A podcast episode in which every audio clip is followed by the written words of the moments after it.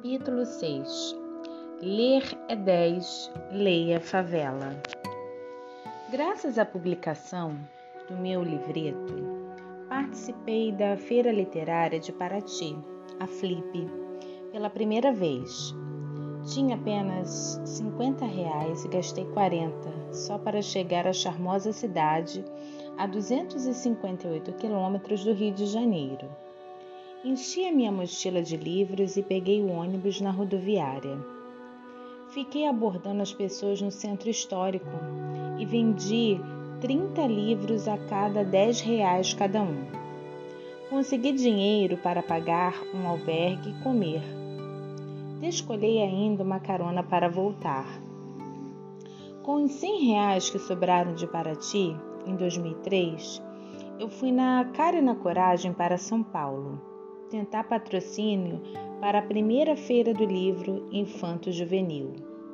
Passei a primeira noite no terminal rodoviário do Tietê. O funcionário de um quiosque de lanches me viu ali parado, com cara de fome, e me ofereceu um beirute e um copão de guaraná. Até que consegui ficar na casa de uma amiga nas duas noites seguintes.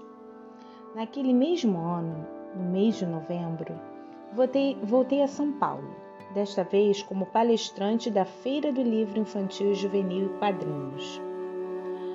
Guardo a credencial com o maior orgulho.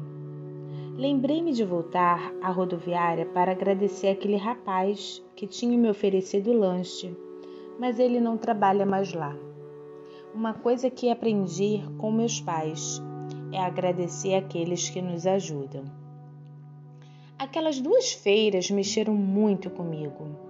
Eu já tinha feito vários cursos.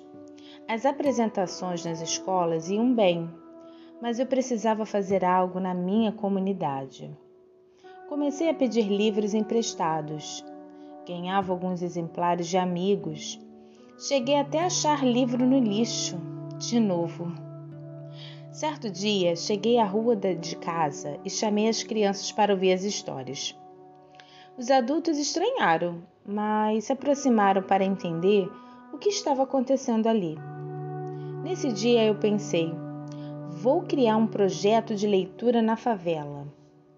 Usei sete primos de 3 a 11 anos como meus primeiros espectadores. Todos moravam numa única vila de seis casas no Morro do Caracol. As casas ficam ao redor de um quintal onde as mulheres põem a, põem a roupa para secar e os homens assam a carne aos domingos, de vez em quando. A meu pedido, os priminhos convidaram alguns amigos e a apresentação começou a se repetir nos fins de semana, sempre com mais crianças. Contava histórias e depois deixava que eles manipulassem os livros da minha coleção. Tive que abandonar o quintal porque o barulho incomodava minha avó, já com sessenta e poucos anos. A peça que faltava nesse meu quebra-cabeça de se encaixou. Quando fiz o curso de empreendedorismo social em 2006 na Escola Carioca é, Comunitária, próxima da Rocinha.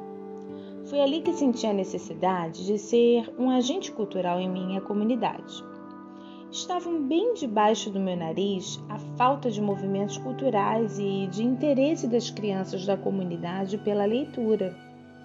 Começou o trabalho do parto para o nascimento do projeto Ler é 10, Leia Favela.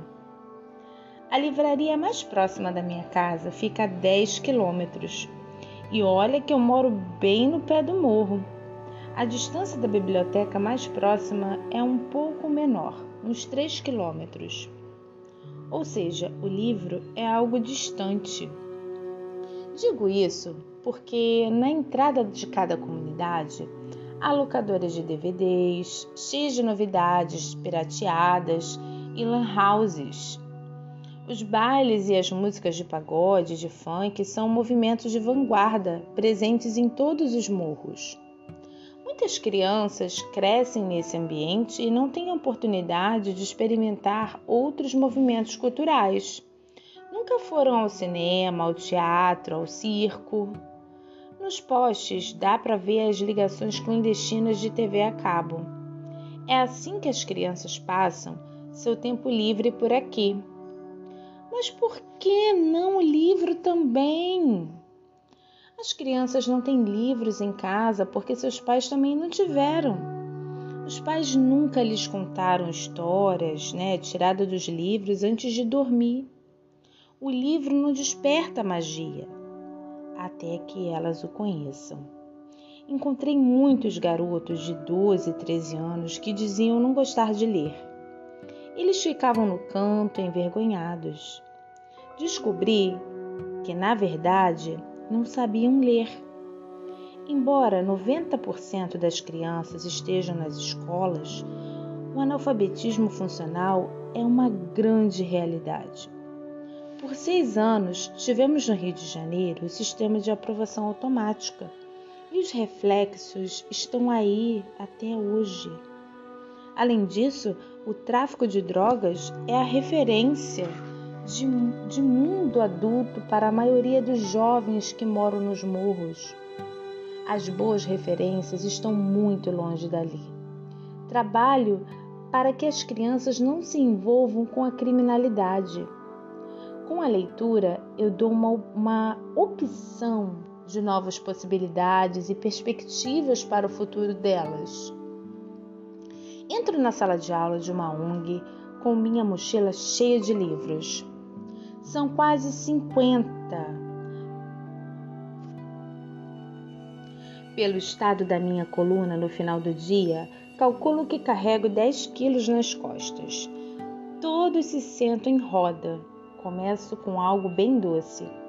A leitura é doce como esta bala. Distribui balas e vou lendo contos de fada e adivinhas.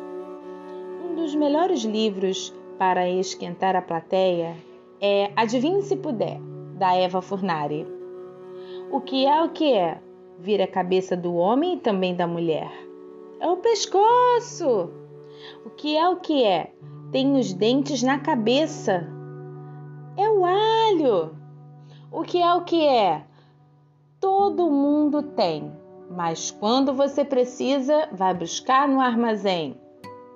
É a canela. Depois é hora em que todos podem manipular os livros. Ajudo quem tem mais dificuldade.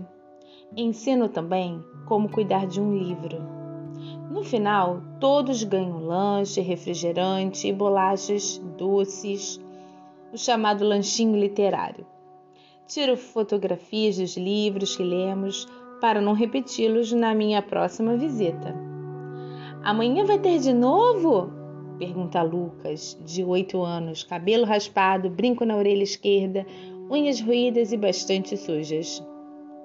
O meu dia já está ganho projeto começou a chamar a atenção da imprensa.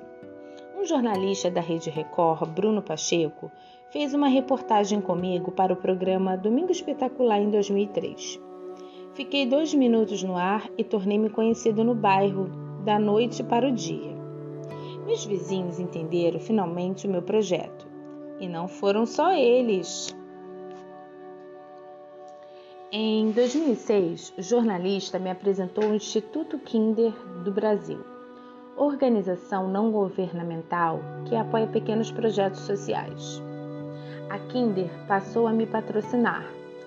Fiz inicialmente 12 sessões do Lanchinho Literário nas comunidades do Complexo da Penha e do Alemão, em caráter experimental. Foram momentos de intensa felicidade em média, 30 crianças participavam das sessões em associações de moradores, praças, escolas e sedes de ONGs. Muitos tiveram comigo o primeiro contato com a literatura. O lanchinho servia de pretexto para atrair a garotada, mas muitas até se esqueciam dele quando começavam as atividades. Inventei também o cineminha literário com filmes adaptados de livros, uma forma de homenagear a minha professora Maria Luzia. Depois do Instituto Kinder do Brasil, recebi outro importante apoio. Em 2006, participei de uma feira de equipamentos gráficos chamada Expo Print. Foi lá de curioso para entender como os livros, os jornais e as revistas são feitos. Máquinas maravilhosas. Conheci o pessoal da Associação dos Agentes Fornecedores de Equipamentos e Insumos para a Indústria Gráfica, a AFEIGRAF, que se encantou com o projeto e também começou a me apoiar. As boas notícias chegavam na velocidade de uma rotativa Conheci casualmente a Cíntia Rodrigues, que na época era da Fundação Nacional do Livro Infanto Juvenil, que fez uma doação de 200 livros para mim. Faltava só um empurrãozinho para o projeto decolar, até que ele veio em 2006. Bem, não foi um empurrãozinho. Ali na corda bamba, tudo que eu não queria é que alguém me empurrasse.